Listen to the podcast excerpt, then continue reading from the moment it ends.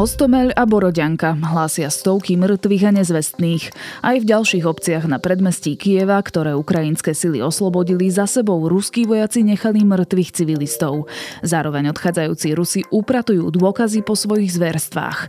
Ostreľovanie pokračuje najmä na východe krajiny. Počúvate ukrajinský spravodaj, zhrnutie tých najdôležitejších správ z diania na Ukrajine zo stredy 6. apríla. Moje meno je Jana Maťková a text pripravila Nina Sobotovičová. Minimálne 25 žien a dievčat bolo znásilnených ruskými vojakmi v Buči. Uviedla to ukrajinská komisárka pre ľudské práva Ludmila Denisová. Dodala, že telefonická linka pomoci dostala najmenej 25 správ o znásilneniach žien a dievčat od 14 do 24 rokov. Denisová oznámila, že Ukrajina má dôkazy o genocíde ukrajinského ľudu a vojenských zločinoch. Znásilnenie je podľa nej novou zbraňou ruských síl. Ruskí okupanti začali v uliciach Mariupoľa využívať mobilné krematória, upozorňuje Mariupolská mestská rada. Podľa nej sa ruská strana snaží zahladiť dôkazy o spáchaných zločinoch. Úrad predpokladá, že ruský útok na Mariupol môže mať až 10 tisíce obetí. Medzinárodný Červený kríž medzi tým oznámil, že humanitárny konvoj so zhruba 5 stovkami ľudí z Mariupola dorazil do relatívneho bezpečia v Záporoží. Slovenský premiér Eduard Heger vo štvrtok odcestuje do Kieva spolu s predsedníčkou Európskej komisie Uršulou von der Leyenovou. Do ukrajinskej metropoly s nimi cestuje aj šéf diplomacie Európskej únie Josep Borrell. Politici sa majú stretnúť s ukrajinským prezidentom Zelenským.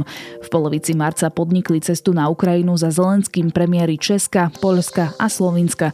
K predošlej premiérskej ceste sa Heger pre obavy bezpečnostných rizik nepridal, no svoje rozhodnutie neskôr ľutoval. Maďarský premiér Viktor Orbán v stredu uviedol, že dlho hovoril s ruským prezidentom Vladimírom Putinom. Maďarský premiér podľa vlastných slov Putina pozval na mierové rozhovory do Maďarska. Rokovaní by sa mal zúčastniť ukrajinský prezident Volodymyr Zelenský, francúzsky prezident Emmanuel Macron a nemecký kancelár Olaf Scholz. Orbán uviedol, že Putinová odpoveď na pozvanie bola pozitívna, no šéf Kremľa si chce klásť podmienky. Pápež František na generálnej audiencii opäť vyzval na ukončenie vojny na Ukrajine a na zastavenie masakrov, akým došlo v Buči pri Kieve. František potom rozvinul ukrajinskú vlajku, ktorú mu priviezli priamo z Buče. Pápež zároveň kritizoval nemohúcnosť OSN v tejto téme.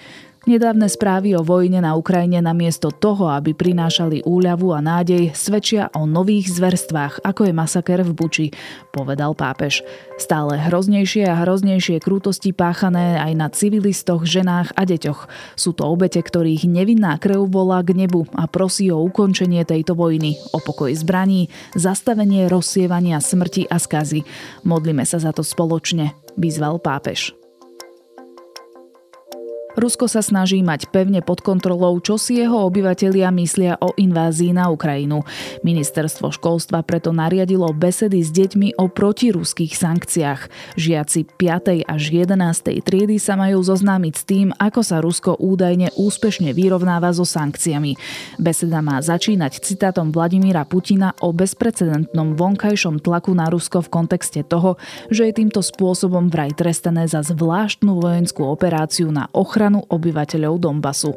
Opomína sa skutočnosť, že Rusko napadlo celú Ukrajinu a už v prvý deň invázie ju bombardovalo od východu až po oblasti nedaleko slovenských hraníc. To boli najdôležitejšie správy dňa z diania na Ukrajine. Počujeme sa opäť zajtra podvečer.